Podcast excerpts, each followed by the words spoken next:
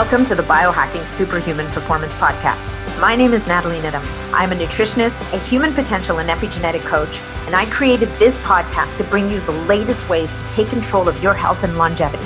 We cover it all from new technology to ancestral health practices, personalized interventions, and a very special interest of mine peptides. Enjoy the show. Hey, folks, welcome back to the show. Today's episode is with a dear friend of mine who's probably the smartest person I know. And um, I have to say, I know a lot of smart people given the business that I'm in, but this guy kind of beats them all. But before I talk about him, a little bit of housekeeping to do. Number one, thanking you for being here in the first place and reminding you that if you get value from this episode, please share it with your friends in your networks. Reminding you that to connect with me, you can find me on Mighty Networks in my private membership group, the BSP community. You can learn about that on my website, natniddam.com. And there are still a couple of spots left for the Women's Longevity and Resilience Retreat this November. So if this even whispers to you, go to the web, my website, natniddam.com and book yourself a 15 minute call with me to figure out if this is right for you. All right. Let's talk about our first sponsor quickly. I want to talk to you about this product called MitoPure from Timeline Nutrition. It's the first product to offer a precise dose of urolithin A, a postbiotic, to support mitophagy and increase cellular energy. So why is mitophagy so important? Well, as we age, mitochondria become damaged and dysfunctional, leading to the production of harmful byproducts and a disruption of normal cellular function. Mitophagy, which is the breaking down of those broken down mitochondria helps in maintaining healthy mitochondria by eliminating these damaged ones, allowing for the proper function of cells and overall cellular health. Optimizing your cellular health is crucial for maintaining healthy tissues, organs, and systems like your immune system in your body. And this is where MitoPure from Timeline Nutrition comes in. They have three ways to get your daily dose of 500 milligrams of urolithin A. They've got a delicious truly delicious vanilla protein powder. That's my favorite that combines muscle building protein with cellular energy of MitoPure.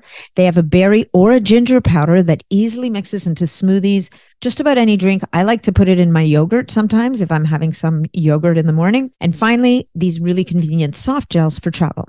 So I personally recommend that people start with the starter pack because it lets you try all three forms of MitoPure, giving you a chance to figure out which one is your favorite. Timeline's offering 10% off your first order of MitoPure if you go to timelinenutrition.com forward slash nat10 and use code nat10 to get 10% off your total order. So that once again, that's timelinenutrition.com slash nat10. And that's it. Let's talk a little bit about this episode. What if your body could perform at superhuman levels using the power of science? That's what we're all after, right? That's why we're here. The exploration of carbon 60's potential as a biohack for peak performance presents an exciting frontier in health and wellness. This episode dives into the astounding world of carbon 60, a unique carbon allotrope that has the potential to push human performance to unprecedented heights. Carbon 60 660 is like an empty soccer ball. It's often called a buckyball. Today, I'm with Ian Mitchell, founder of Wizard Sciences, who created a world class health and wellness research and development company. He's a good friend of mine. He is amazing. And our conversation today, we got to do it in person actually, which was a real treat when I was in Austin last spring. Our conversation dives into the remarkable properties of carbon 60, investigating its role in reducing oxidative stress, increasing ATP production, detoxifying the body, inhibiting lipid peroxidation, and preventing rancidity. I mean, that's a really long list of benefits. We delve into C60's exciting emergence as a supplement, accompanied by Ian's groundbreaking innovations like the Neural RX which has micronutrients that target brain health, or Olympic RX that has micronutrients that target muscles. He's also developing Wizard Water, which is a hyperoxygenated drink that has the potential in improving oxygenation and decreasing muscle fatigue. We talk about a lot in this episode, so I'm going to let you dive into it. But if you want to learn more about Ian and Wizard Sciences and the incredible products that they make, just go to wizardsciences.com and they are offering the listeners of this podcast a beautiful 15% discount. All you have to do is use code NAT 15 at checkout. Okay, one more sponsor before we go in. I want to talk to you about Element, an electrolyte drink I am absolutely obsessed with. I dump a packet into my one and a half liter water bottle and sip on it throughout the day. Not only does it help me drink more water because it tastes amazing, but it also ensures my electrolyte levels are always balanced. Balanced levels ensure that you regulate fluid balance, which helps with digestion, circulation, and temperature regulation, maintains the body pH balance, which is vital for enzyme activity and biochemical reactions, and optimize nerve and muscle function. And here you thought it was just a drink to drink when you're super hot or playing intense sports. It contains a science backed electrolyte ratio 100 milligrams of sodium, 200 milligrams of potassium, and 60 milligrams of magnesium without any of the junk, the sugar, the colorings, no artificial ingredients, no gluten, no fillers, literally no BS. So right now, Element is offering my listeners a free sample pack with any purchase. And that means you get eight single serving packets free with any Element order, which is a great way to try all eight flavors and share Element with a salty friend. Just go to drinklmnt.com forward slash nat. This deal is only available through my link. So you must go to drinklmnt.com forward slash nat. The other thing you might want to know is that Element offers a no questions asked refunds policy. So you get to try it totally risk free. If for some reason you don't like it or it doesn't work for you, you get to share it with a salty friend and they will give you your money back. No questions asked. Literally, you have nothing to lose. And now, without another second delay, let's jump into the episode. Hey, folks, just a quick reminder that all of the information presented in this podcast is for information purposes only. No medical advice, no diagnosing, no treatments suggested here. Before you try anything that you hear about or learn about here, make sure that you check with your medical provider. Welcome, Ian Mitchell, to the Biohacking Superhuman Performance Podcast, live and in living color. Guys, can you believe this? Ooh, happy to be back. Happy to have you back. When's the last time we recorded? Um, It's got to be two years it was ago. about, yeah, it was about two years ago. Yeah, forever ago. Anyway, guys, we're here today. We're here Hi. today. Hi. We're going to be talking about so many things. I don't even know what we're going to be talking about. Coming to you live from sunny Austin, Texas. Sunny Austin, Texas, and dig the backdrop, right? Isn't that nice? Anyway, so we're going to start with Carbon 60 Yes, because because I'm kind of the You're the carbon guy. sixty guy. you're the guy. He's the guy. He's the guy. If you want to know about Carbon 60, this is the man you want to talk to. And he does amazing things with those little bucky balls, which is Yeah, where we'll go after we talk about the basics of carbon 60. So, Mr. Wizard Scientist, I also want you guys to notice the t-shirt. Safety third. Yeah. This this from the person who blew up the lab. And and more importantly live to tell the tale. yeah, yeah. It's kind of a running joke. That's why we have these at the lab. See is look there's a because I, blow uh, up thing right there. Yeah, I actually blew up the lab in the process of figuring out how to stabilize hydrogen and oxygen and water. I so you blew up the so lab. so does that mean there's a drink coming? Yes, there is a drink coming. yeah, actually, okay. So I'll nerd out for a second on Okay. that. So the uh, the first one that's going to be released is w- we've just been kind of calling it Wizard Water is what we're calling it right now. I'm sure, I'm sure, W squared for the rest of yeah, us I'm nerds. sure there will be a, a new name at some point. But the uh, basically the idea was to take oxygen, which normally is only eight parts per million in water, and to hyperoxygenate the water. So we take it up to about 100 parts per million. So, and there are a couple of other waters like uh, Ophora and Cocoon, and they're and they're legit. I mean, they're you know 32 ish parts per million. So it's it's a good boost. And when you drink it, you feel refreshed and vibrant because basically you're providing and- Extra oxygen. yeah insta fuel to your you know to your electron transport chain so you can bump up your atp so this is kind of the same thing but it really kicks it up. And it, it's if you're winded and i'm winded a lot like post covid i've had you know myocarditis or myocarditis so i'm a little bit like ah, panting sometimes. So if i get super winded if i'm working out and i'm doing something and i'm just feeling exhausted pop the top down it gone and it, it's it's actually it's a strange So feeling super oxygenated water, Yeah. not the hydrogen water. yeah this is the hyperoxygenated stuff yeah and it And so, would that be good water for someone to take? Let's say if they were climbing a mountain, a um, big mountain. Yeah, or if you're in Colorado at elevation, yeah, that's 100%. Yeah. Like if you go above Boulder and you start getting, you know, 6,500, 7,000 feet, yeah, you want, you want some cans of it. it. It's worth it, even though the, the weight is high. Or you could buy the $20, $20 bottle compressed oxygen cylinders at just suck it up. which incidentally, I actually tried. I was in Boulder a few days ago and I did that and it- night and day difference. Like it do- doesn't even compare. But how long does it last? Um, eh, 20-ish minutes to 45-ish minutes depending on activity level. So if you're going out and you're doing like wind sprints or something really hardcore athletic Yeah. uh, you burn through it pretty quickly. Okay. but So- but you feel it. And, and actually the quick test is you put a pulse oximeter on Mm, and if your pulse ox is say 97 you down it it goes to 100 or it will drop your heart rate down so wh- whatever you know the body's always looking for the best sort of homeostatic balance right. so if it is upping your oxygenation, it does that. If it's decreasing the load on your cardiac tissue, it does that, right? So your heart rate drops and your musculature. Right. So if you have enough oxygen, your your heart doesn't Yeah. have to pound. Exactly. As much. Yeah, that's right. Because I mean, that's the whole point of your heart racing is to convey rest more oxygen throughout the rest of your body, right? So if you suddenly replete with oxygen, Yeah. no need to pound. Love And it. it, it's honestly, it's a strange feeling because you can go from the point after working out where you're just winded and your heart's beating and you drink it and whoosh, it just goes away and your heart instantly recognizes it. Yeah, it's it's That it's be an interesting feeling. it's a weird actually. feeling because Yeah. it was unlike anything I had ever felt. Yeah. Huh. Okay. All right. So that's super oxygenated water coming Yeah. down the pipes soon. Soon. Then the hydrogen water, which has been stabilized. Yeah. That one that nuts. one's well, that was actually that one that's how I blew up the lab. So- yeah. It involved an old style pressure cooker, a giant thing of Yeah, hydrogen at 2500 Yeah, psi. yeah. Yeah. It was and and a high speed mechanical shear at 24,000 RPMs. Wh- Which, by the way, was a modified Vitamix. Do not try this at home, Yeah. people. This is not for the faint of heart, nor is it for people who don't have a very large insurance policy. Yeah, I would not recommend this because it sent shrapnel flying throughout the lab and was, and literally when I walked over, kind of checking myself to make sure I wasn't destroyed, Filled with destroyed, shrapnel. filled Yeah. with shrapnel, I, there were there was equipment across the lab that literally the gauges had been blown off because they had been cleaved off with chunks of aluminum flying. And I, and when I was standing in front of the unit thinking, damn, it's blown apart. Uh, things were falling on me. I was like, what is going on? And I looked up and there was a huge hole above me. so, So, yeah. so the, the takeaway third. here is safety third, and don't hang out at the lab with Ian when he's working on stuff. Yeah, that's that's luckily it was at night. I was by myself. I have, you know, I keep weird hours, so thank God. Yeah. Okay.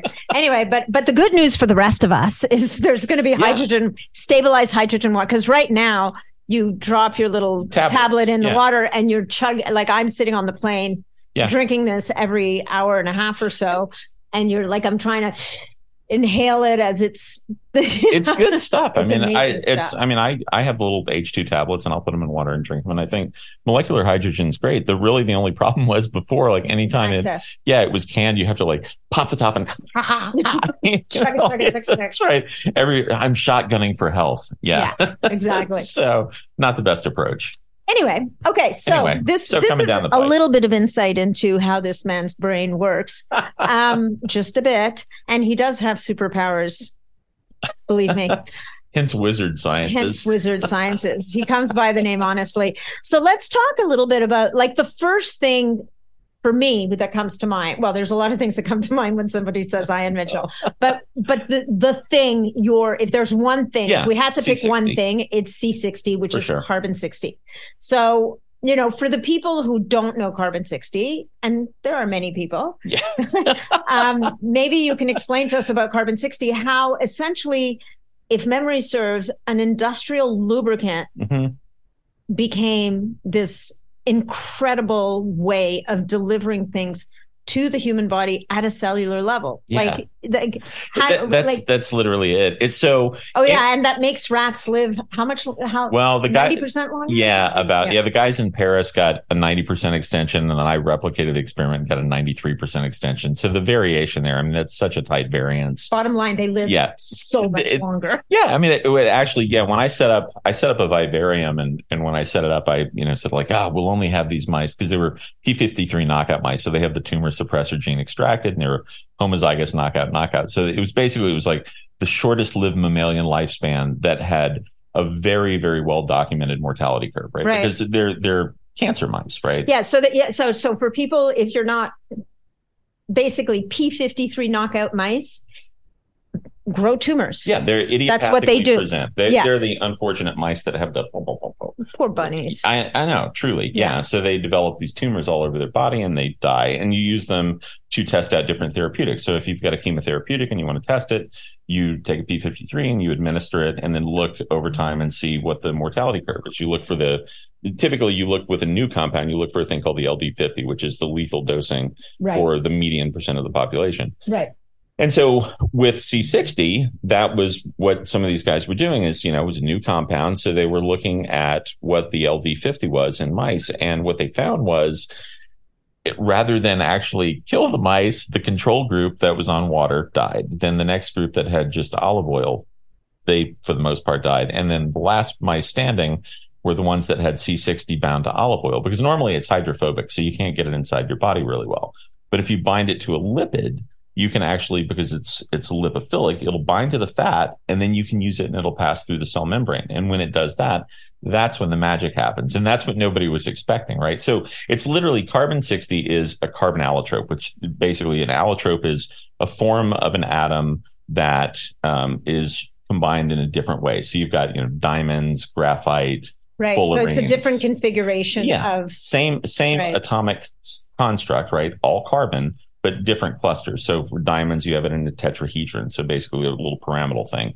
And this, it's li- literally it's a soccer ball. So technically a truncated icosahedron, but a soccer ball. it's and the so- coolest looking. Yeah, and it, it really is, right? So it looks like a soccer ball. And the reason it was an industrial lubricant is little bitty balls, you know, 1.1 or 1.1 nanometers wide. So like super, super small, but little bitty spheres. So it is the most lubricous thing you can get. And it's just yeah, rolls everything just rolls like around. millions of marbles, like trying to walk on marbles. It, it literally, yes, Yeah. it's trying to walk on nanoscopic marbles. And so you've got, you know, in a, in a kilo of them, you've got just trillions of these little bitty marbles. So you're, Getting zero traction. Right, exactly. So when they were trying to figure out if there were any biological uses, somebody had the brilliant idea of like, hey, wait a second, what if we dissolve this? Because normally you dissolve in a polar solvent like, you know, benzene, xylene, toluene, something like that, but you can get it to bind to a lipid. And so somebody had the, you know, the the aha eureka moment and they bound it to a fat. And then they dosed it in these animals. And then instead of dying like they would have expected, they lived almost twice their normal lifespan. So, and when I read that study, I thought, yeah, I don't buy that. That seems like total bullshit. I, I just, I did, you know, because it's like, Well, really? but because it, defies imagination, right? well, that's the thing. Yeah. It's like you're like, really? I don't know about that. Twice as long, you know. I was like, eh, well, you know what? Okay, let's try it. So th- then I, you know, I started. I got all the equipment and mixed everything up, the centrifuges and batched everything and did it. And then I got the P53s and did the experiment. And lo and behold, 93% extension in median lifespan. And I thought, wow, okay, that's so legit. why? Well, what, what's the lubricant doing? I mean, so what what happens is, and there's there's kind of an interesting NIH paper on this. So what happens is, as it moves into the body, right, it it bypasses the cell membrane, moves in, and then it actually there's a thing called a gradient differential. So it's basically a charge. Yeah. And so the charge is different, so it moves to the surface of the mitochondria. And when it hits the surface of the mitochondria, it stays there.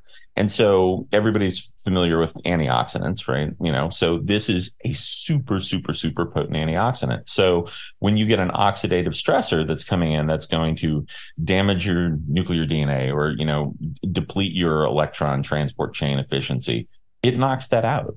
And so you end up with this huge, just literally just by virtue of knocking out the oxidative stress load, you end up with on the low end, what we found was 18%, and the high end, 58.3% additional ATP production. Wow. But so now, isn't there a downside to too much of a good thing when it comes Yeah, to antioxidant? Like you need some oxidative stress, right? Yeah, well, yeah, you do. You it's like building muscle, right? You need some inflammatory response. So Yeah. even with this, and with you know, I make all these products to do different things and modulate different components of biology. But I always tell people, I don't care what it is, cycle it, Okay. right? Like everything, because most things, like in this case, you want some sort of hormetic stress. You want an oxidative load on your body. A lot of times, the one the one that I really dig is ozone. I think ozone is fan freaking tastic as a hormetic stressor because the the way I prepped it was I ozonated oil and would use ozonated oil because you take it and your body thinks it has this huge pro-oxidative insult so it marshals all of your mitochondria and they they kick on and they're ready to fight and you upregulate glutathione and superoxide dismutase and everything's getting ready for this fight but then there really isn't actually that much of a threat. so you kind of you trick your body into mobilizing because it's a big hormetic response. So I do that, and then I cycle in C60 after that. But again, I usually do like five days on, two days off. Okay. Because or or you know three and one, or sometimes I'll do two weeks on, couple days off, or you know a month on and a couple days off. Just as long as it's variable, just change it up. Yeah. Yeah. yeah. So yeah, I like that actually. Well, the body's brilliant. I mean, it truly, it's like the most, like anybody who isn't in awe after paying attention to the body, you're not paying attention because yeah. like if you, if you leave and you're like, eh, whatever, physicality. No, that's, it's miraculous. Like in the most literal sense, you look at it and you're like, oh my God, really? Well, the way I look at it also is even if you take someone who's, even if you take someone who's super sick, mm-hmm the fact that they're still drawing breath, the fact that they're still, but you know what I mean? The fact that they still exist means that there's millions upon millions of chemical reactions and mm-hmm. and processes and and amazing things going on which is not to diminish anybody's illness in any way but but just to say that like for that person it's a miracle. For those of us who are walking around reasonably functional and yeah. in some cases more more functional than reasonably functional it it is an awe-inspiring thing truly like yeah. all the you know it's funny. going on. I've had people call me about different therapeutics i've developed that, that are that are generally very sick and they've heard about me through the grapevine or something and they'll reach out and i've had people go well when is it too late and I, my response is are you still breathing if you're still breathing, it's not too late. You know, yeah. you've got a chance, right? Yeah. Like, I think after the point at which you've stopped breathing and you're in the box and you're in the ground or you've been toasted, you know, eh, gonna, probably it's a little too late. Yeah, the cards yeah. have been dealt. Yeah, but you know, but but prior to that, I mean, it's it's still a miracle in motion. So there's a metaphysical piece to you yeah. I would be inclined to say there's a metaphysical, metaphysical piece to everyone. On that note, my dad, who I was just talking to about an hour ago, um, really brilliant guy, but he's in very failing health at the moment. And, and he said, you know, son, I think, uh, I think I saw a T-shirt today that summed up four four thousand years of esoteric and metaphysical quandaries. It just said "future ghost." and he has a sense of humor. Yeah, and he's ordering the T-shirt. So and he's ordering the T-shirt. Nice.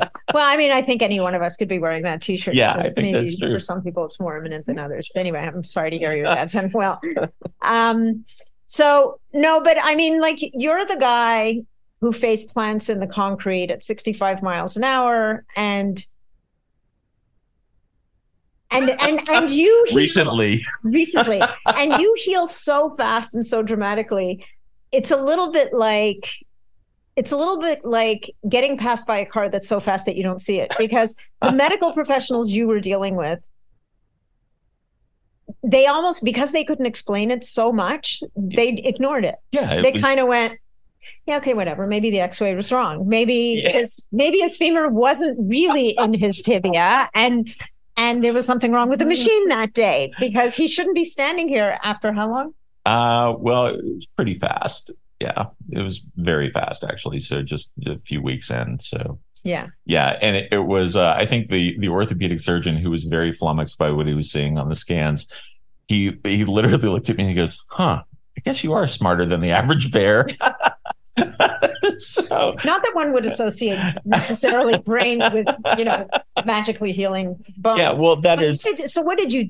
I mean, without going, I mean, you don't have to give away any trade secrets, but no, I. You said to me like you threw the kitchen sink. at I did. Thing, I did everything. So, so I of course had my baseline of all the C60 stuff to upregulate mitochondrial function. Um, then I used uh, VSELs, very small embryonic like stem cells. I did seven rounds of those in six weeks in my lab, and then um, pulsed electromagnetic fields. I used a Pulse Centers PEMF coil. Yeah, and um, that's, that's the, the mama, the, the, the, big Mac Daddy. And I would alternate. I would do 45 minutes to an hour on my femur, and then on my shoulder. So my collarbone was split in two instantly when I went down, and then my my femur, where it actually went into my tibia, it punched down. It's called a lateral tibial plateau fracture. So it punched down one inch or so into the top of the tibia. So the femoral condyle crunched in through the tibial condyle and split it like a log straight down six inches. So for those of you who are not up on your anatomy, your your femur is the biggest bone in your body and that's the thigh bone. And the tibia is the shin bone, which is not the biggest bone in your body. No, no, it's not. and it's not nearly as robust or tough as the femur as I found out. So when I no. when I when I skidded to a halt really rapidly after after having the the motorcycle roll on me a couple times, um, I did kind of my systems check and when I got to my left leg, my my leg went straight down and then the bottom of my leg at the knee kicked mm-hmm. over at the wrong angle that nice. should should not be the way that a human is drawn like if you're drawing a stick figure you don't draw the leg like that so no and what's amazing is you don't freak out no actually that, i that didn't is amazing. i didn't like I you didn't neither passed out. out. nor freaked out yeah i was i was uh which is the metaphysical part of you that i was kind of that actually to. is the metaphysical part but what was interesting the funniest part of all of that was when my face went down I literally remember thinking, "Oh, this is an interesting perspective." You're like that scientist who had the stroke and did the TED talk. I actually, yes, I thought about her when I when all this was going on because it was just it was such a ridiculously strange perspective, right? Because it, it, things shift into slow mo, and you actually see what's going on. So as I was coming face down, I thought, oh, that's different. And then when I hit, I was like, "Oh, this is a really different perspective." And you know, and then you know, bike rolls over on me a couple times and yeah, and ragdolled me a bit. So it was, yeah, and it was brutal. But I, you know, when I stopped, I was, I was face up. And, you know, the first thing I did when I actually stopped was, okay, systems check. And then I rocked my head and thought, ah, neck not snapped. Fantastic. Great which which honestly I'm incredibly happy about because yeah. that would have been a bit of a game changer. It, well, it would have been hard to come back from that. So I mean, I would have, and I probably would have done it on the same timeline, but it would it would have been you know that one's more difficult because it was not being mobile at all because my collarbone was in two pieces and my you know leg was completely askew at the wrong angle.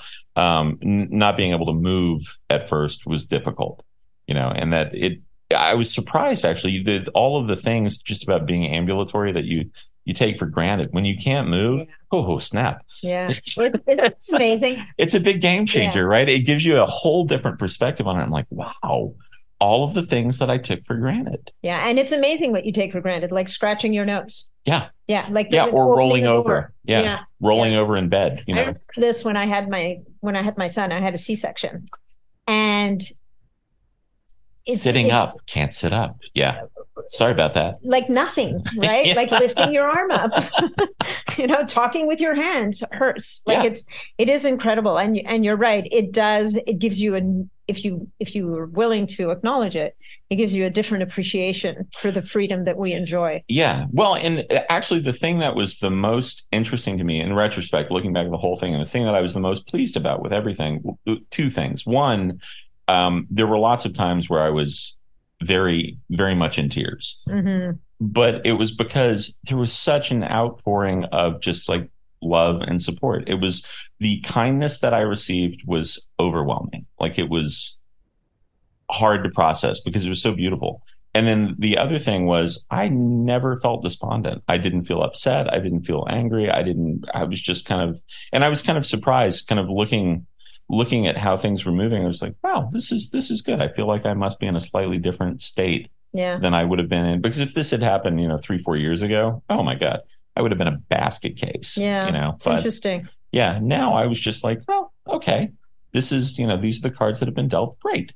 Oh, let's now what are we going to do about it? Well, and I and I actually thought this is this is kind of fantastic because I'm supposed to be, you know, one of the like eminent biohacker guys. So proof is in the pudding, right? I can I recover from this faster than possible? You know, can I get back to my normal basis really rapidly? And can I do, yeah, walk the walk, right? And and so I did. You know, for the first couple of weeks, I our uh, our friend Todd Shipman, who who I work with, uh, we were on a we had a call like 11 days after the accident and i was on the call and i remember his response because i was sitting up in the lab and i was at a desk and he goes what are you doing? And I was like, what do you mean? And he's like, why are you on the call? You're on a, what are you doing? And I was like, we had a call. It's like, eh, eh.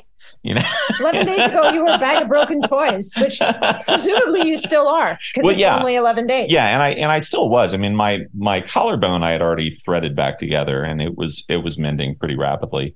Um, but yeah, my, my tibia was still it had a big fat hole punched in it and it was offset, you know, so that was okay.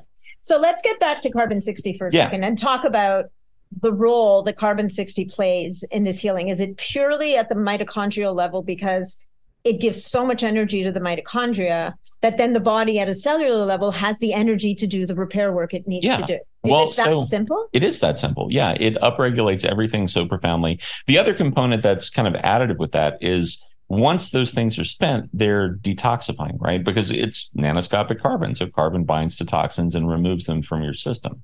So aside from think of it like nanoscopic activated charcoal, right? Right. So you end up with preponderance of this stuff all over your body.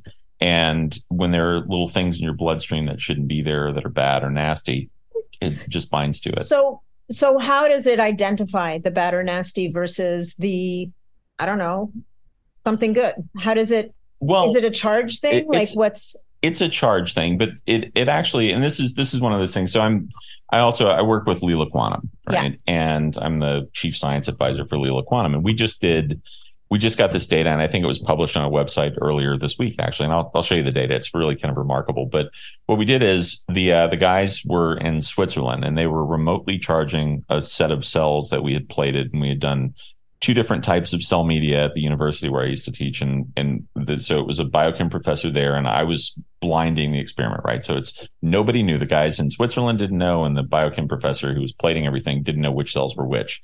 So I was the only one with the key and to to know which set of cells were which. But I took pictures of two of the cells, and so 96 well plates, and they're filled with all these little cells. And we did this in quadruplicate. And I took pictures of the two that I wanted charged and sent them to the guys in Switzerland. And then the uh, you know, we plated them and we put them in a cell plate reader. And so it's a luminometer basically. So it reads put a thing called CellTiter-Glo on and it has a reaction if there's ATP production and you measure how much ATP is coming off.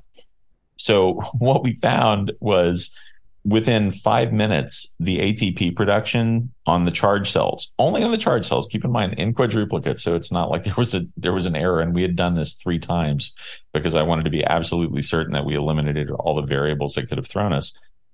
It jumped 20% at the low end and about 26-ish percent at the high end. So back up. What's happening right here? You're now in a lab. You've got cell cultures Yeah. in little plates that you can Mhm. see through a microscope. Right. Dudes are in Switzerland. What are they doing? Quantum charging it. So this is How? to your question Yeah. about is it just ionic? Yeah. Yeah. So that's where science is right now, right? And what I always used to tell my students was science is a point on a line, right? The best science that we have now, a thousand years from now, people will typically look at and go, ah, Yeah. that's opposite. laughable. Right. You know, like I mean, if you look back at the the best science a thousand years ago, it's we're like, oh really, your leg was wet, so you amputated. Right. okay. You know. Those lesions. I Wait. don't even think it was a thousand years ago. honestly. actually- a couple it- hundred years ago. yeah, that's true. Uh, but but that's the thing is, so I know that really in the future things will be radically different. So when you ask the question of, you know, is it solely ionic? No, I don't think so. Um, you know, one of the topics that I lecture about a lot is quantum biology because people's perception of olfaction and gustation, right, smell and taste. Um, for the longest time, everybody just thought it was, you know, binding and ligand binding and proteins and lock and key mechanism and all this stuff. Like, oh, your, re- you know, your receptors are picking this up. Eh, it doesn't appear that way. And there have been some really, there was some really compelling data that showed that that isn't actually the case, where they took um, deuterated compounds, so just heavy hydrogen, so proton, electron with a neutron, as opposed to just proton and electron. So from the atomic level, it looks like the same thing, binds the same way, but it has twice the mass. Mhm. But because it has more mass, it vibrates differently. Right. And the insects that were bred to pick up one or the other could distinguish. So even though atomically it looks the same, or This molecularly, deuterium. yeah, is deuterium we're Yeah. talking about. Okay. even though it would look the same as a molecule from the outside, right? Like you can't really tell the difference between H2O and if one is a deuterium, you know, tacked to an oxygen. Um, but the insects could actually tell a difference. They could smell the difference, right? And that makes you go, well, how do you smell it if they're exactly the same from the molecular standpoint? Well, because they're vibrationally different Right. and so that's that's what that experiment there's a there's a book um, called life on the edge about quantum biology that is one of my required books for reading for students and that's it's there because it kind of breaks the paradigm and says like look this is what we're taught. This is where we're at. This is what what definitely happens sort of. But you know you can look at a system and this is why i always bitch about the the periodic table of the elements. Does it work? Sure. But in a lot of ways it's like grouping flowers by color you know, I mean, they're really like, oh, they're the same. This rose is obviously the same as this tulip because they're both pink. You know, that's not but really, really exactly right. Red rose be more like the yellow rose instead of yeah. Yeah, and Yeah. that's the thing. So we're doing the best with what we've got. But when you see an experiment that's completely anomalous, it's incumbent upon you as a like a legit scientist to go, huh, I don't get that. That doesn't fit, right? Where is the where is the error in what I'm doing? And so when you're looking at different compounds and how they relate, if you really have the system figured out and you understand what's going on, there aren't exceptions, right? If you are like, well, it binds like this, but there's, you know, this list of exceptions. Well, what that tells me is There's something you're missing. we're missing something, right? So back to our plated cells. Yes, back to our plated cells. So Switzerland people are Charge- doing quantum charging the cells, right? How? So from there to here. from there to here, right? So there's like a 6,000 mile difference between. They don't know which are which, but only the cells that I sent them the picture of that they've put in there. They've taken the photo and put it in their handy little device over there. So Yeah. they're putting it in the Leela quantum cube, Well, they're actually or do they have something different? Yeah, well, it's um, it's this n- new system. So there's the quantum upgrade, which is so the block is basically you actually have a physical block. Like I have Yeah. them in my lab, I have them in my house. You know, I I keep them all over the place, and they're really handy. Um, and there's some. I mean, you the thing I did two years ago at the the biohacking conference With where coffee. yeah, Yeah. well, and and with also with because that's just a me thing, but the with um, but Todd Shipman who has a horrible shellfish allergy, right? And I brought him on stage and you know derma rolled his arm, put the crab meat in, instant histamine reaction, just like a dermal stamp test, and then I put it in the quantum block and talked about waveform dynamics and what's really happening, and then took it out, derma rolled his other arm. And put it on and no reaction. And the, the video is online and it's kind of funny. But but people were like, what? Because it looks more like a magic trick. But what that tells me is, again, the picture is not completely clear, right? So Mhm. what's really happening there is the interaction you're having with something, you think you're having an allergic reaction because of some sort of, you know, binding of this and that. No, that's an outcropping. That's a downstream effect. Like you think of yourself as a physical being, right? I think of myself as a physical being. The reality is we're both collections of vibrating strings of things. You know, we're we're energy that's coalesced around our consciousness. Mhm. And, you know, my kind of estimation of how this works, and a lot of people, you know, in the sciences sort of make fun of this, is that, you know, people think, oh, you have a brain, your brain has these thoughts, it organizes higher levels of complexity, and then you have an awareness and a consciousness.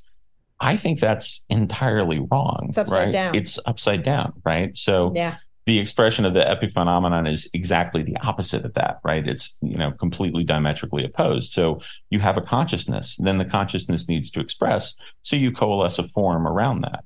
And if you approach it from that standpoint, there's all sorts of puzzles you can solve, right? Mm-hmm. There's all sorts of problems you can fix and different things you can do, a la the coffee, right? Because you realize that it's at its most fundamental nature, things aren't really what they appear. You know, it's Einstein said it, and I, I always laugh about this. He said, reality is an illusion, albeit a persistent one. You know, you know, and the thing is, I mean, we we really do kind of have a refresh rate. You know, there's millions of times a second you basically recreate yourself. And it's kind of like watching watching a show once you realize how the movie is made, right? There's all these different little slivers that are put together, but very, very rapidly. So it has the appearance of form. And when you approach it from that standpoint, the, the quantum bit is you're using frequency modulation at a subtle level. So when you have a, an allergic reaction to something, waveform dynamics are what's really going on, right? That's the substrate below molecular interaction, right? So it cascades up. So every atom has sort of a, a waveform, right? It, it has a frequency that it, it emits. Um, this fellow named De Broglie came up with a, a good equation for it in 1924 and and got the Nobel Prize for it, actually. Um, and I was doing a project and had to rewrite it because it wasn't complete, right? Knowing knowing what I had seen in experiments, I realized, oh, that's cool and it applies, but it's not a really a full picture, right? He's saying basically you've got this this atom in this case, and it oscillates at a certain rate and has an emissive frequency. True. However, it's not the only component. He's saying basically all of the energy is confined within this sphere. And that's kind of like saying, I've got a briefcase and I'm going to run down the hallway and I'm going to make a 90 degree turn. that's fine. But if your briefcase is filled with gyroscopes that are all spinning at the same time and you run down the hallway and you try and turn, you're going to get lifted off your feet because there's a lot of things that are happening on the inside at a subtle level that you don't see. And so our science, where we currently are, is we think that it's molecular dynamics, but it's really waveform dynamics that governs that, right? It's it's the quantum chemistry that kind of aggregates to become the molecular dynamics. So in the case of like the histamine reaction, when you have waveforms that work in accord that jive with your body, right? Those things are additive. They're additive resonant harmonics. You feel good, it works with you. So there's constructive interference. But if you have something that doesn't jive and the waveform is in opposition, it's destructive interference. And so when you get a destructive interference pattern in a waveform, that cascades up and it registers in your physiology as, hey, problem, allergic reaction. Yeah. So if you just simply go to the very root of the thing and you address things on a quantum level, two levels below the subatomic, then you kind of sand out the rough edges. And in the case of the, you know, the crab meat that I did on stage with that fellow is you, you take out the harmful components of the waveform interaction and you make it so that it jives with that person's physiology but you altered you in, you interacted with the waveform of the food not mm-hmm. the waveform of the person mm-hmm. but the waveform of the food doesn't interact that way with other people's waveforms so wouldn't wouldn't it make made more sense to inter- to modify his waveform um yeah, but that's a little bit pushy. no, I know it is, but but you know what I mean. Like then then would that shellfish have made somebody else allergic? Like were you? I guess my yeah, question it, it, is probably if you, they had an allergy. Yeah. yeah, it could have. It would have needed to have been tailored specifically for them. So what you did ultimately is you helped that shellfish waveform to be more compatible with his. Mm-hmm, exactly. So you needed, so it's almost like you needed his waveform to be able to do mm-hmm. execute what you did. Yeah. with the cube. Yeah, one of one of the interesting things when you when you look at there's a an old experiment called the double slit experiment, right? And it's kind of what what takes things from um, a wave to a particle, right? It's a wave particle duality experiment. So they they realized that when you would look at a waveform at a certain point, the waveform collapses, but the waveform once it's observed, it collapses. So there's an interaction between the observer, the observed, and the active observation. And you need all three components for mm-hmm. it to mm-hmm. happen. And so if you take out one of those components, it's a different thing altogether. So in order to modify something to work for a person, you kind of need the person. Right. Okay. Interesting. Yeah, and again, this is that's the thing that's kind of cool about this is you can't Google the answers. That's why I like it, is because it's so right on the edge that you know a lot of times I'm kind of uh, scratching my head, going, "What the hell did I just see? How does this work?" Yeah, you know. And when we actually, I mean, even with that with that ATP experiment, I mean, a 20 to 25 percent jump, you know, was really remarkable. I mean, it was actually, I think it was like 26 on the top end, but it still, it was so profound to me. I thought, damn, wow, that's okay, it works exactly like we had hoped it worked. You know, it's just kind of shocking to see it in black and white. So, yeah. So basically, the guys in Switzerland were able to affect. Yeah. The ATP production of yeah, so it, it it's kind of like the smoking gun of non-local interaction in a biological system. Yeah, okay. Yeah, I mean that's the thing is it's really kind of like wow, okay. So all the way back rolling back before the digression, your question about do I think it's just interacting with things that are nasty particles based on ionic distribution of things? No. No. I don't. I think that's that's a way that it's happening, but um you know, it's like saying you walked across a room, you know, was it all just muscular force? Yeah, but there's a lot of other interactions that are at play too. Okay, so this goes back to the carbon 60 question. Yeah. The little buckyballs, how they not only are they going to deliver, but then they're going to on the way out the door, they're going to take the garbage with them. Yeah, exactly. And and actually in one of the preparations I made, I developed it for cancer, right, as an anti-metastatic. And one of the beautiful parts is it blocks transcription, so everything dies in the S phase of the cell cycle. And it, it just basically can't replicate. It inhibits replication. And that's how I shunted the, the metastatic spread. But the cool part is when everything dies, because cancer cells are peculiar. If they can't replicate, they go apoptotic. Like normal cells become zombie cells, they go yeah. senescent. and which suck because they do this paracrine signaling thing and they send out a molecular signal and it affects, you know, like if 8% of your cells are, are damaged and senescent, then it'll cascade and hit maybe 40% of the cells in that tissue or organ system and detrimentally hit them. Mm-hmm. So you want to wipe those out. Cancer cells, since their whole basic job is like replicate. Yeah. Um, if they can't replicate, they go apoptotic and they literally just blow themselves they apart. fall on their sword. Right. They fall. yeah, exactly. Like, I am no longer able to serve. Ugh. Yeah. And yeah. so that's it. The seppuku. Right. So when they do that, the particles that are in there normally with that much, you know, cancer cell death really rapidly, which is what the stuff I developed triggers, um, you'd have a Herxheimer reaction, right? right. It would. It's it would, from the waste and the yeah, yeah, because everything suddenly hits your system. You have all this, you know, necrotic debris floating around. Unless you've got a ton of nanoscopic carbon bind it to that's renally and hepatically protective, and then it just whoosh, cycles everything out of you. So, so where? What's up with that formula? Is it being tested, or it, yeah, what's the story? Because that's that's that's that's dicey territory you're getting into there. Yeah, well, that's you know that's probably a not ready for primetime player thing yeah. um, because I, I, you know so far works like a champ, but I don't know that uh, that's a that's a big industry and um, some. It's a big machine. You're. Yeah, I don't know that I really want to uh, poke, poke that bear at this particular moment. It's a big bear. Somebody asked me a while back at a party, you know, why hasn't somebody solved that issue? And and I said, money and fear. Yeah. so you know, it's it's sad because that sounds so tinfoil hat. And I actually told somebody that one time before. You know, they were like, "Oh, you need to stop talking about that." And I said, "Well, why?" And they're like, "Oh, it's you know, it's a giant industry and they'll crush you." And I thought, ah, and I literally said, "That's so tinfoil hat, man. You can't say that." And they were like. I've been around big business for a long time. And in truth, they were right. I was completely wrong. That is like, that's a big industry. You don't want to, you know, cross cross swords with those guys and tangle with them but it does crazy stuff for P53 mice, I'm guessing. Those P53 yeah. knockout mice. Well, you know, interestingly enough, they didn't die from tumors. So they died of old age. Wow. You know, one of them had a tumor. Actually, when so the very first mouse, I I opened it up and did the necropsy on it, and and I was kind of flummoxed because I was looking around going, "Shit, this is a femoral tumor, or rather a femoral hemorrhage, and and why did it die of a femoral hemorrhage?"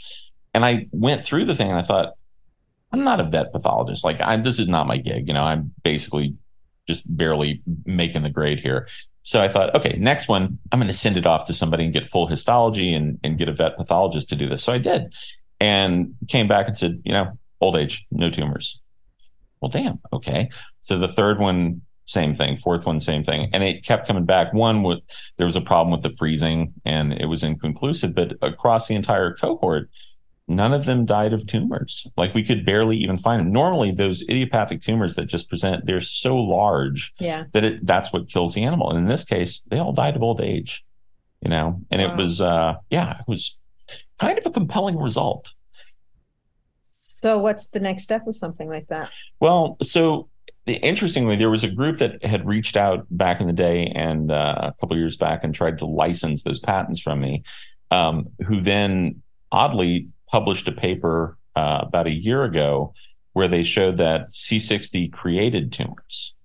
And, and, I, I read the paper and a lot of people reached out to me and said, Hey, this seems like it's triggering tumorigenesis. And I said, well, yeah, because if you read their methods and, you know, the materials and methods section, like you can very easily use something that's that much of an antioxidant and turn it into a pro-oxidant if you expose it to oxygen and light and you do it the wrong way, right? Like my lab is really great. My production facility is pretty awesome.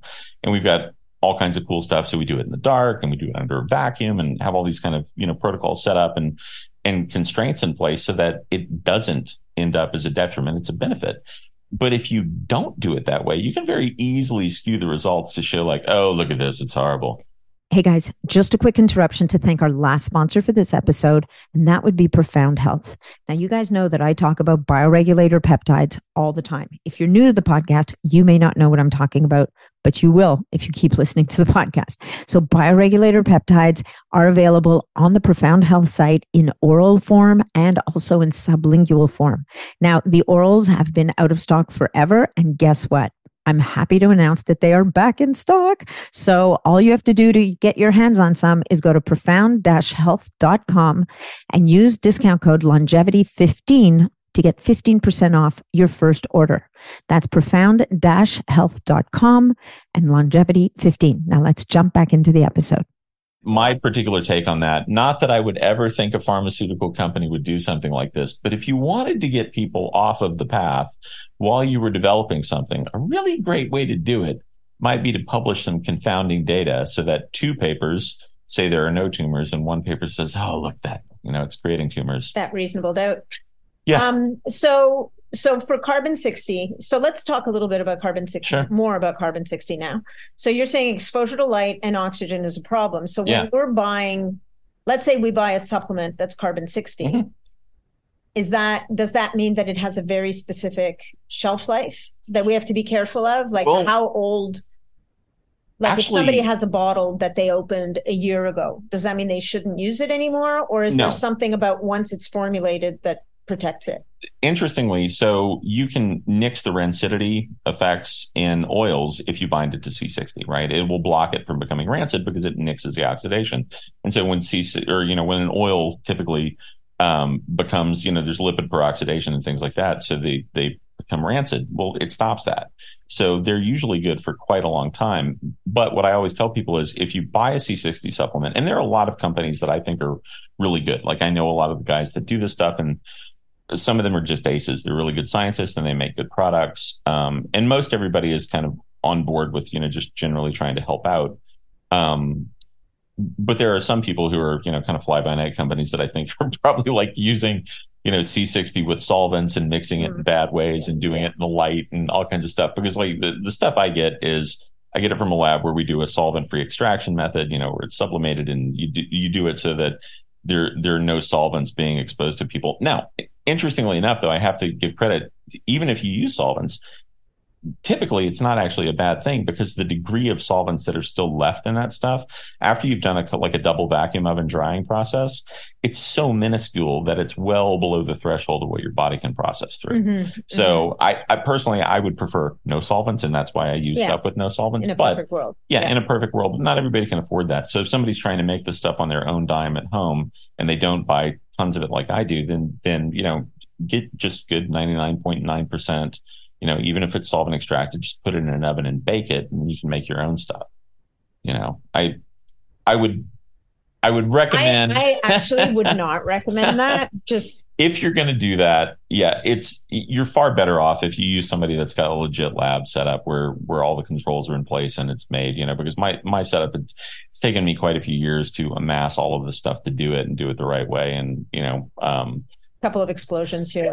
All right. yeah, Okay. So carbon 60, it help it not only like not only does it deliver and reduce oxidative stress, eliminates it really, um, it'll also then pick up the trash and remove it Mhm. from the body. So now you've gone a step further because the first supplements of carbon 60 were just carbon 60. yeah, You it, can get it in coconut oil or you can get it with olive oil. Yeah. That was about it. It was good. You've kind of taken Yeah. things to the next level. I- so I let's did. talk about that a little bit because that's where wizard sciences becomes really wizardy. Yeah. So I I uh, I started playing with things to see what kind of effects I could sort of max out um, to get really extreme effects. And so one of the one of the serums I make is we call it the Olympic serum, and I made it for a bunch of guys who were trying out for the Olympics. And they were they were pole vaulters, or as I called it, reverse limbo. And so, so, so the, guys that are at that level, right? You know, top tier athletes going out for the Olympics, they're all you know elite performers, top you know like tenth of a percent kind of a thing. And so if you can if you can adjust their performance by one or two percent, they it's huge thing. it- it's huge, it's right? the difference between winning and losing. Yeah. Yeah. And so with these guys, we started and they didn't really know what to expect. I didn't really know what to expect, but we started getting 13 to 17% jumps. and so one of the measures that we were testing was grip strength. And and I'll I'll give you this picture. Which is a it- really good thing to have when you're pole vaulting, by Right. the way. Yeah. you don't want to use your grip quarters of way up. Yeah. Well, you know, and they, I didn't. There's, there's so many subtleties to it. Like they actually have to rotate when they come up on the top, and those guys, all the guys that were doing going out for it, they had grip strengths that were about 160 pounds, which mm. is huge. Like shaking hands with them was like, you know, a dangerous. It was like a vice grip. I'm like, eh. Um, you know, I think I I did it in my best shot was like 128, 130, and they were like easily 160 every time. So after they started taking the serum, they hit over 200 every time. And the one of the pictures, the one I'll send you, is funny because the guy who was doing it, Alex, uh, he actually cracked the grip strength machine. Mm. So it was so far in nice. excess of 200 pounds that it actually split the machine. Um, and what what's happening there is you can trigger a super precipitation. Basically, you can fire all of your muscle fibers. So normally your brain downregulates your muscle firing to like 25 to 30% of your capacity.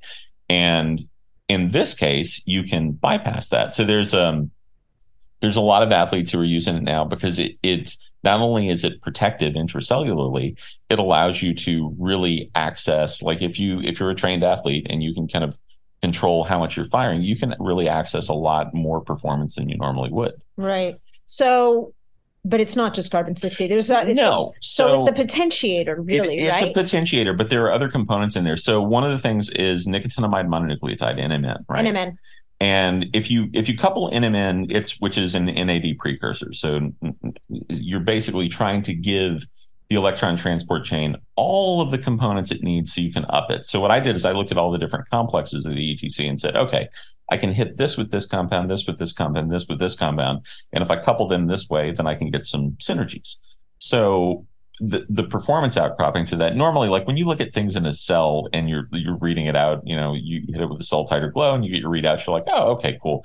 It's great. But when i put in a physical system i'm never going to see this kind of performance. Well maybe but that's what i'm actually seeing is you know like these huge things where one athlete that i was talking to this week um you know uh one of the other guys in the company told me this because he had a conversation with him too and i thought this was pretty remarkable he's he's a professional athlete and was doing powerlifting and his one rep max the day before he did a mega dosing of the olympic serum the next day he was able to do reps. He was able to do his one rep max in for reps? reps. Yeah, in in the span of one day.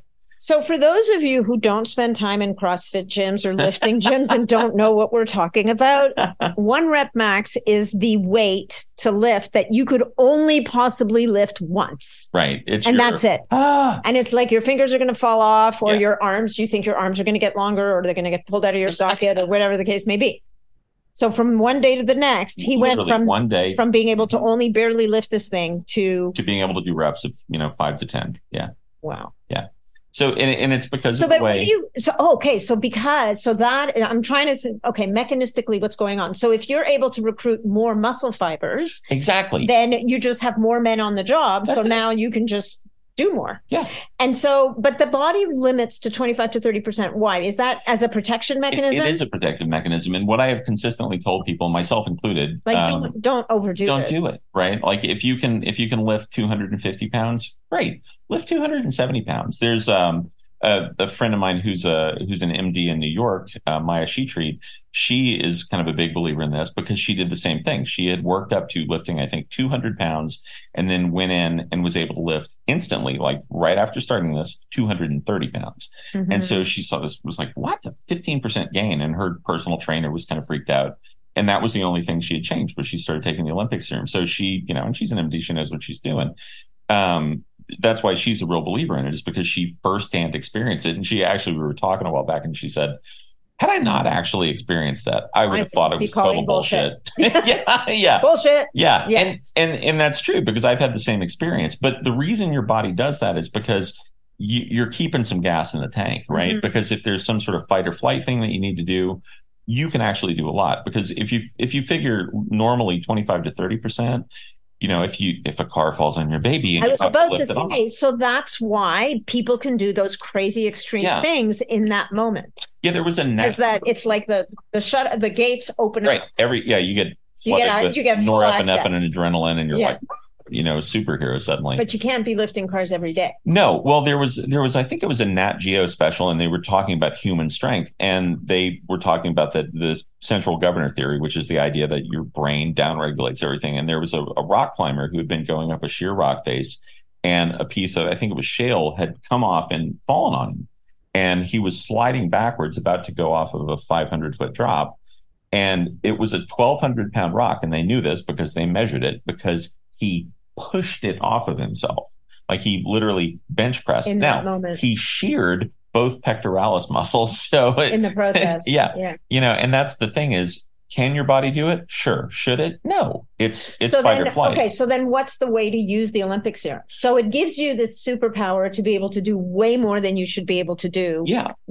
too fast. Like Right. before you have the well time to you- build up it's a dose dependent function right Okay. so if you're not and this the fellow the athlete that i was talking about he was experimenting and i said how much were you taking and you know um it was a kind of a substantial amount he told yeah he told the the other fellow at the company that he'd taken four tablespoons so that's and a That's- dose is the dose is two teaspoons right so 10 10 milliliters versus 60 milliliters Right. Okay. so he, yeah, he six x the dose, and Yeah. and it's a dose dependent function. So you know he got this crazy crazy performance.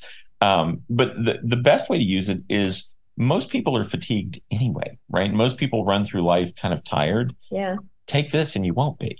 And so you can get to the gym and do your workout. Your two Yeah. teaspoons will allow you. Oh God, yeah, more go. than more than just that. Actually, one of the one of like the elite CrossFitters in the country called me after his first day of use, and we have mutual friends, and uh, he called me and said, first question was, "Is this legal?" And I said, "Yeah, it's legal." And he said, "I just ran the fastest," and he was retiring from competition that year. He had turned the ripe old age of thirty five.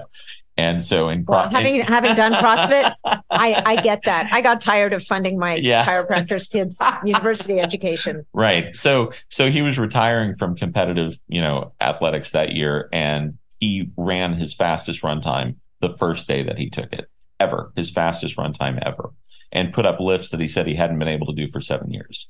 And so and that was with, you know, 2 teaspoons. So it's it's more than enough to power through, you know, to get whatever you want to do done. Personally, I I mean, yeah, you can use it at the gym, but I think i- if you have a lot of extra energy, you're just a better human, right? So this is about energy. Yeah. It's, okay. It's so the Olympic energy. serum is really uh, because I was going to say this. So this is not just a workout supplement. No. This is a No, it's a get through life. get more gas Yeah. in the tank. yeah. Are you feeling fatigued? Take this and you won't, right? And the and the other thing is really the, some of the peripheral benefits. If you have uh, inflammatory response in your joints or a lot of autoimmune conditions, your body will fix those things if it has the resources to fix those things.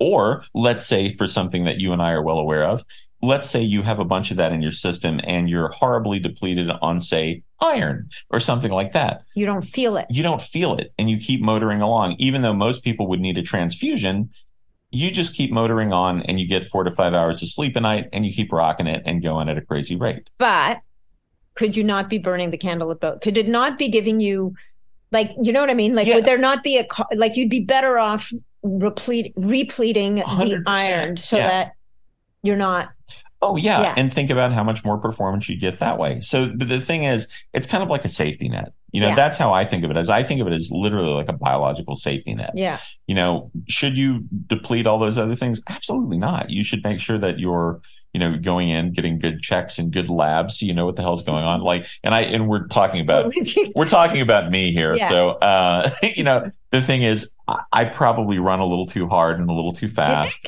and I'm kind of like the cobbler's kid with no shoes because, like, I I work on a lot of other people and do a lot of other things, but I'm kind of like, ah, I'll get I'll get around to myself when I get around to myself. You know, shy of having to repair my leg and my collarbone, um, I, I haven't really focused on anything for myself physically, which which is, incidentally is what I was telling you before we started. I'm actually about to start doing this kind of de-aging protocol because I'm I'm legitimately curious to see with all of the stuff that I've you know kind of put together over the past couple of years and with all of the really brilliant friends that I have who've done little components of this and that what would happen if I just cobbled Put it all together. all together. yeah. Yeah. so you know we'll know right? And we're gonna find out. we're gonna find out. Be another podcast episode about this. Yeah. Okay so that's olympic. So that's Olympic and then neural. And this one's Neural. my favorite right? Oh my god RX. the letter you showed me. So but let's let's go through the problem first and then okay so, the problem. The problem okay so the whole impetus for making this stuff was to figure out how to fix alzheimer's right? Okay. And someone a, a neurosurgeon actually wrote me a note and said hey we had a mutual friend in common who was also a doctor and they said you know we think you can solve this in three weeks, literally. And they said three weeks. And I, and I remember at the time I was like, whatever. And I thought it was total BS and it, it just didn't register. But then I thought, you know, and it was somebody who was supposed to be very kind of esoterically tapped in and have a lot of knowledge. And I thought, you know, it's three weeks. What the hell? I'll give it a shot. I mean, it's just three weeks. I can tinker with something for three weeks. So I thought, okay, if Alzheimer's is a problem, why does this disease exist? So I kind of went through the pathogenesis, right? And I I read a ton of stuff and I have the benefit of picking up knowledge pretty quickly. So I read a litany of information out there and lots of papers. And it didn't feel quite right. Like the the general assessment didn't feel right. And I thought, I think this is right. So I kind of broke it down and came up with why would nature make this? And what I ended up at was it's not a disease. It's a protective mechanism. So let's define what this is because I'm with you because I know what this is, but it's it's the plaque. Yeah. Right? So, so, it's, it's so yeah, yeah. So it's a combination of these things going on where you have tau proteins and amyloid beta plaques. And that's one component. But the other component is a downregulation of neuronal potential, right? So the literally the energy drops. And so uh, the other component is you, there's this little subset system in your in your body called your glymphatic system. Yeah, which, which got discovered not that yeah three ago. years ago I think. Yeah, and so it's what your body uses to purge and clean your brain. So at night, at which night, is why you need to yeah, sleep. you got to sleep because you have to have it. Um, so what happens is when I broke this down and I I looked at it and said, okay, well, why does this disease exist? Well, sure enough, not a disease. What happens is, in my estimation your body's bombarded with different things environmentally, right? So you have exogenous threats like glyphosate and heavy metals and toxins in the air and, you know, viruses. Yeah, viruses, whatever, right? So those things come in and when they get kind of an proximate area to your brain, your body goes, oh no, and wraps them in something and packs it away. So you get these little buildup of plaques and proteins. And so that's one component of it, right? And it can also be endogenous stuff. You know, you can have like P. gingivalis in your mouth and the bacteria there. So this so is how the back, yeah. So this is interesting, right? So this is that connection to yeah. like gum disease and exactly. It's so proximate that the little bacteria roll right past your blood-brain barrier, but your body, of course, has a protective mechanism. And we've talked about this. you you have this thing called your omentum, O E M E N T U M, which is this kind of lacy band around your midsection that is your body's mechanism for sequestering things that would cause a, a, a problem with your blood pH, right? Because if your mm-hmm. blood pH shifts, you die. Yeah. And so when you get something in that's, you know, too carbohydrate rich, that's going to convert to sugars, that's going to be too acidic, it packs it in little fat packets blink, and tucks it around your midsection.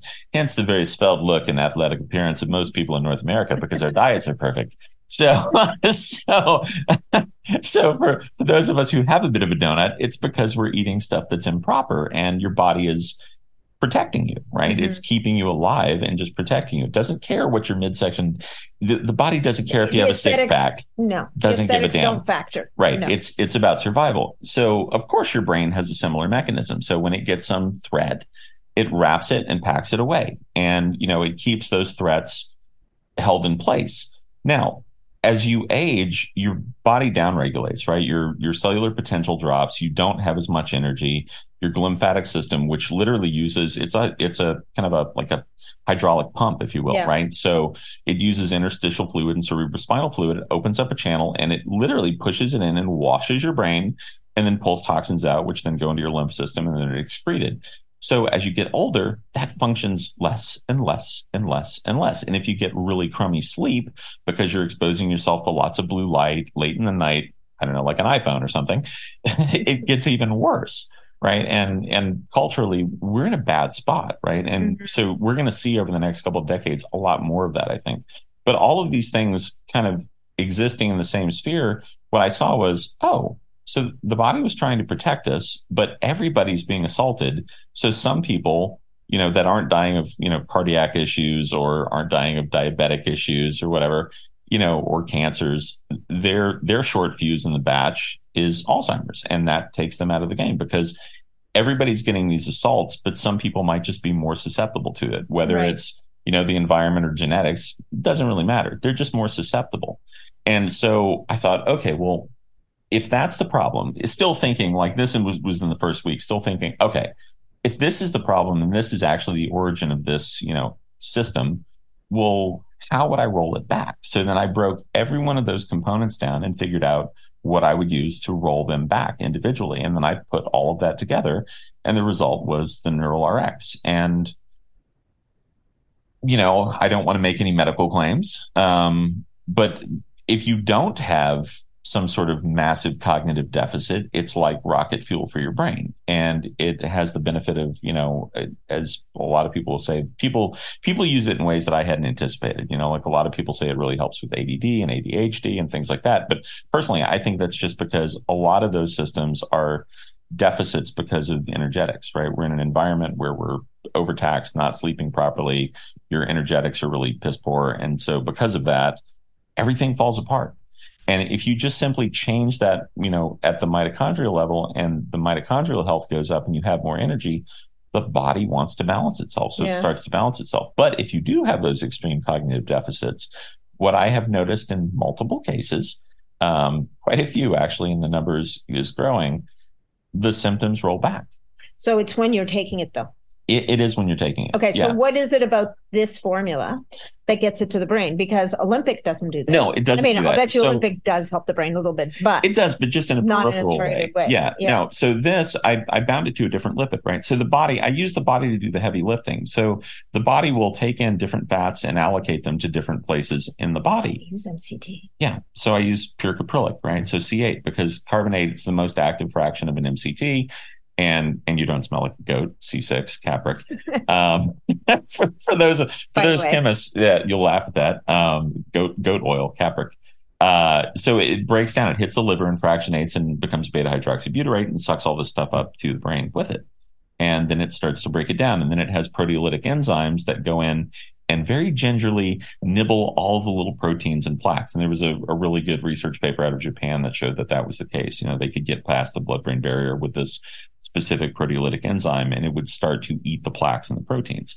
And the benefit there is you don't want to break those things down in one shot because if your body has wrapped all of those toxins for a reason, you want to take it out in little bitty loads. You don't want to massively dump toxins in your body, which unfortunately is how some therapeutics that may or may not have been recently approved um, for for said conditions actually do it, which is it's like the death knell. It's it's a it's, horrible approach, in my opinion. Yeah, well, it's I mean, certainly it's got a lot of people up in arms, and rightly it so. It is not being universally celebrated. No, it's kind of it's kind of like deuterated therapeutics, which is something that I I just saw that a lot of companies are starting to move to. You know, uh, I was. like sent, with deuterium? Yeah, with deuterium. I was sent an article and yesterday. I just spent three months drinking deuterium depleted water. Right. Yeah, and it was uh, yeah a, a, new compound that is deuterated, and they were saying that it, it you know it will protect against oxidative stress, which is it's it's the logic there is kind of like saying you know very few kids are killed in Antarctica on the tundra. So let's send keep, the kids to the Antarctica to, on the to tundra. Keep them safe. We're going to put them out on the tundra. I mean, it is literally. It's like it's it's some of the most backwards thinking I think I have ever seen. Like whatever whatever scientists like came up with that should be run out of town on a rail. It's you know All right, thalidomide 2.0. Let's go back to the neural formula. Yeah, so, so the neural formula. Caprylic acid. Caprylic so that, acid. So that it gets it to the brain. Right. It's proteolytic enzymes, which guys think of them as like little Pac-Men. Yeah, that, literally, that very, very literally. Protein. Yeah.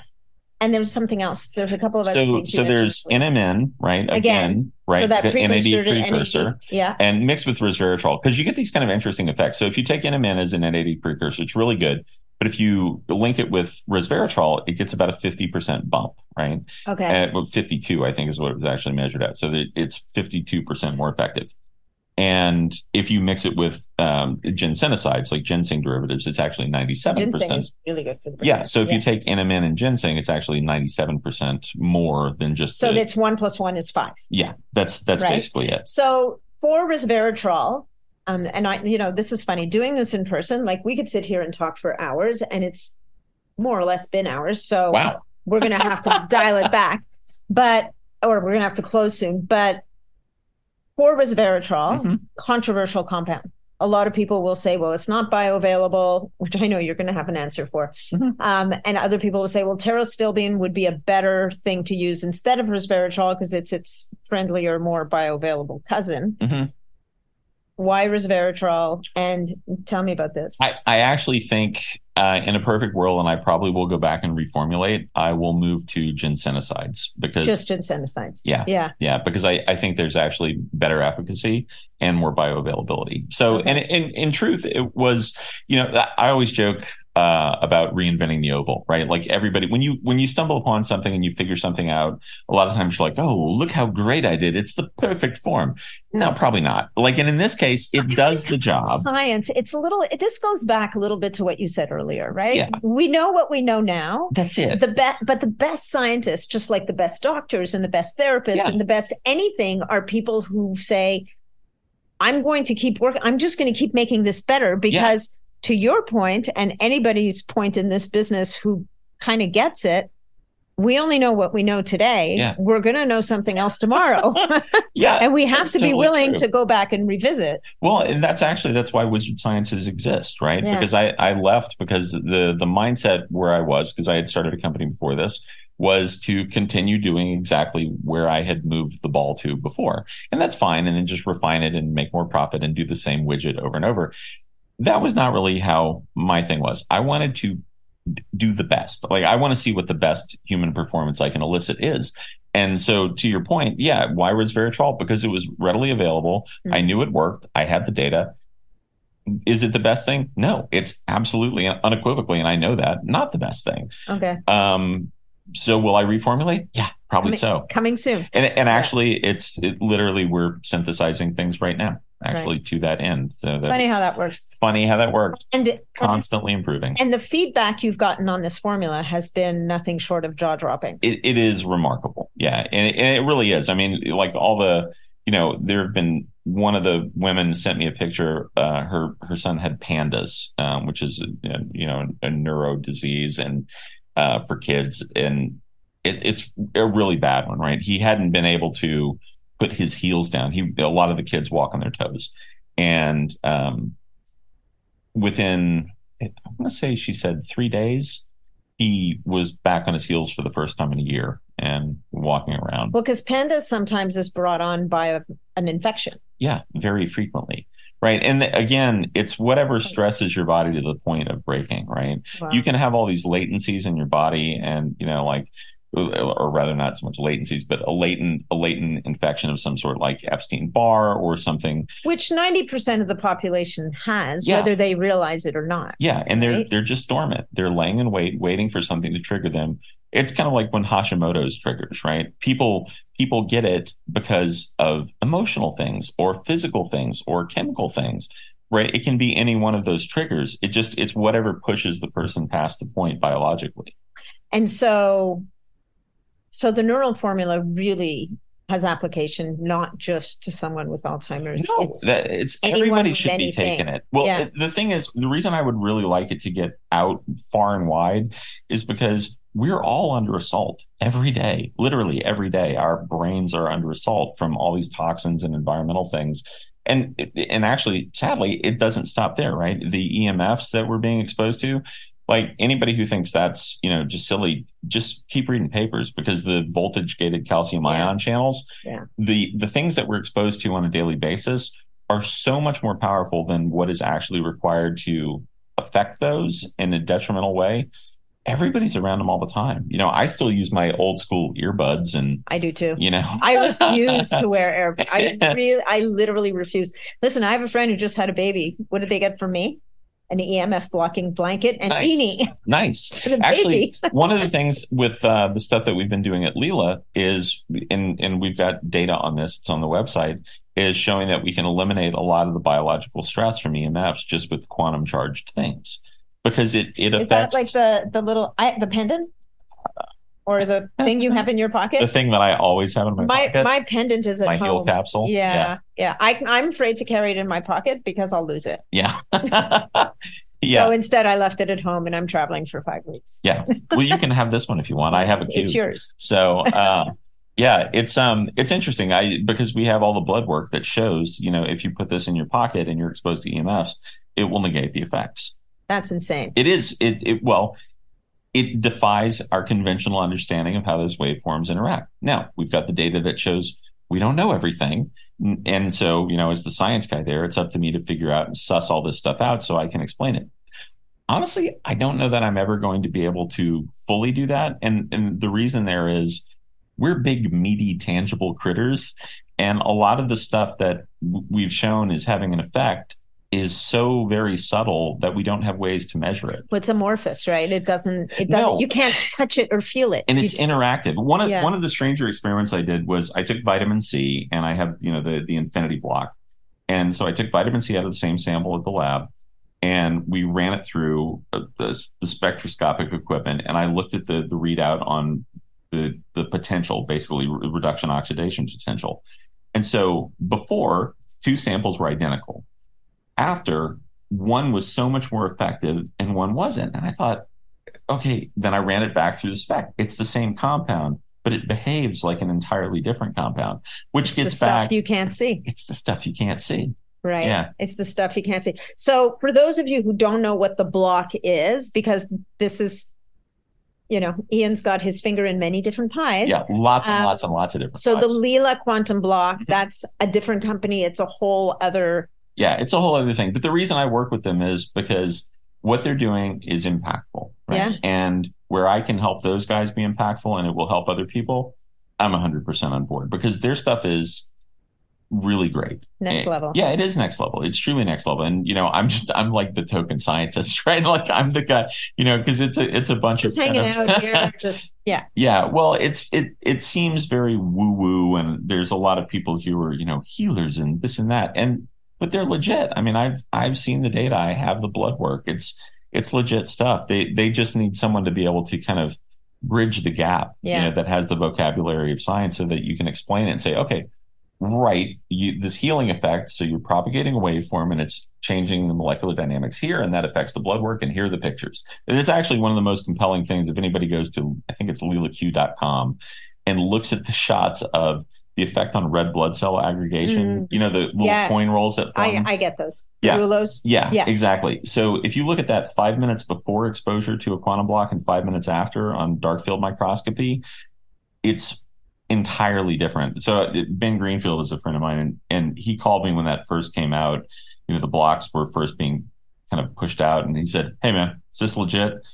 and nobody else had the data. I sent him the blood work, and he went, "Huh, okay." And you know, now a couple years later, he's like, okay, this is absolutely legit. But but at first, he had the same. I, admittedly, like he had the same sort of reluctance I did because you, you hear somebody like, well, you're like, there's this like my kids seriously, were, yeah, my kids were making fun of. They were like, oh, let me get this right. So you've got this thing and it's charged with some special vibration and it's going to protect me physically. So what you're giving me is magic talisman. And I was like, yeah, okay. I get it. Effectively, that that's kind of what it sounds like, you know. But it, it does actually. I mean, being open and being you know pretty educated about history, I, I kind of wonder like how much of this stuff did other people figure out? Well, or stumble upon and not understand, but just at a gut, at a well, at a very at a core level, just say this makes me feel good. So one of the weirdest ones like that is there's this old um, Hindu ritual called uh, a, a, puja, right? Okay. And this this specific puja was the Agni puja, and Agni was the god of fire. And so what they would do is they would take this thing was basically it's a Shiva lingam. It looks kind of like a stone egg, and they would burn charcoal from coconut husks around it, and then they would pour ghee, clarified yeah. butter, you know, sacred ghee, so which is butyric acid, short chain fatty acid. They would pour it over, and then it would bind with the coconut, and they would let it sit. And then the deal was you would eat the prasad, the holy food, that was product of this coconut charcoal bound to this lipid, and they said that it would give you an extension of lifespan for two cycles, which would make you live twice as long. 60? Exactly. Get out. It's completely serious. And when I first saw it, I was like, damn, they like that's that's legit. I mean, that's an actual like, but I'm sure all that stuff was lost to antiquity, and people would read that and be like, whatever, that's yeah, total yeah. malarkey. Yeah. But uh, I have the dead rats to prove it, you know, or mice actually. But uh, you know, it's yeah, that actually was a thing. You know, somebody at some point had stumbled on it and sure enough, you know, I guess they did enough Agni pujas that they, you know, somebody lived a really ridiculously really long, long time. time. Well, somebody was just addicted to the Agni pujas. just right. like, I'm having Agni puja every day. Yeah. But that's the thing is you, you have to wonder like, well, it, you know, I always joke about this Far Side cartoon where there are these two sharks that are swimming. This is the last story, by the way, guys. Yeah. yeah. There are these two sharks swimming side by side, and one is looking up at the other one and goes, Dude, your dorsal fin's sticking up. How long has that been screwing things up for us? And I kind of feel like a lot of times in sciences, that's exactly it. It's like, it's this very obvious thing. We're like, oh, huh, cool. You know, it just comes out of left field because it's been there all along. We just hadn't codified it. Well, and we take, and, and it's just that's the way it is. Yeah. That's, Yeah. We, there's no other way it could possibly be. That's just the way it is. yeah. All right. Ian, Nat. I want to keep talking. Yeah. We should, we should can. probably wrap. so why don't we tell people where they can find the wizardly wizard stuff if they if Sure. you guys decide you want to do your own experiments we didn't talk about coupon codes or discounts or anything so assuming we come to an agreement on that There will be one. it'll I be will, in the show notes I, I will make sure there's one. and i'll have talked about it in the intro but yeah. So um, just go to wizardsciences.com. And Yeah. if and and the, everybody teases me about this, and it takes a while now, but I literally just I'm I'm here to help. So if you need anything or need a special consult or something like that, just hit me up on Instagram. It's at Ian Mitchell one. Or you Okay. can just reach out to the guys at Wizard for support at Wizard Sciences, and you know, like they'll find him they'll find me. They they know where my desk is. So amazing yeah, ian such a pleasure yeah. As always, I'm really glad I get to see it. I am so glad this we got this to happen. So thank you so much. I don't think I'm forgetting anything because I think we covered a really a lot, really lot of ground. So thank you. Wizardsciences.com. Ian Mitchell, which other people might pronounce Ian, but it's Ian. Yep, Um, stronger. And uh, yeah, no, I much better. my Um, mom. Stronger name flows better.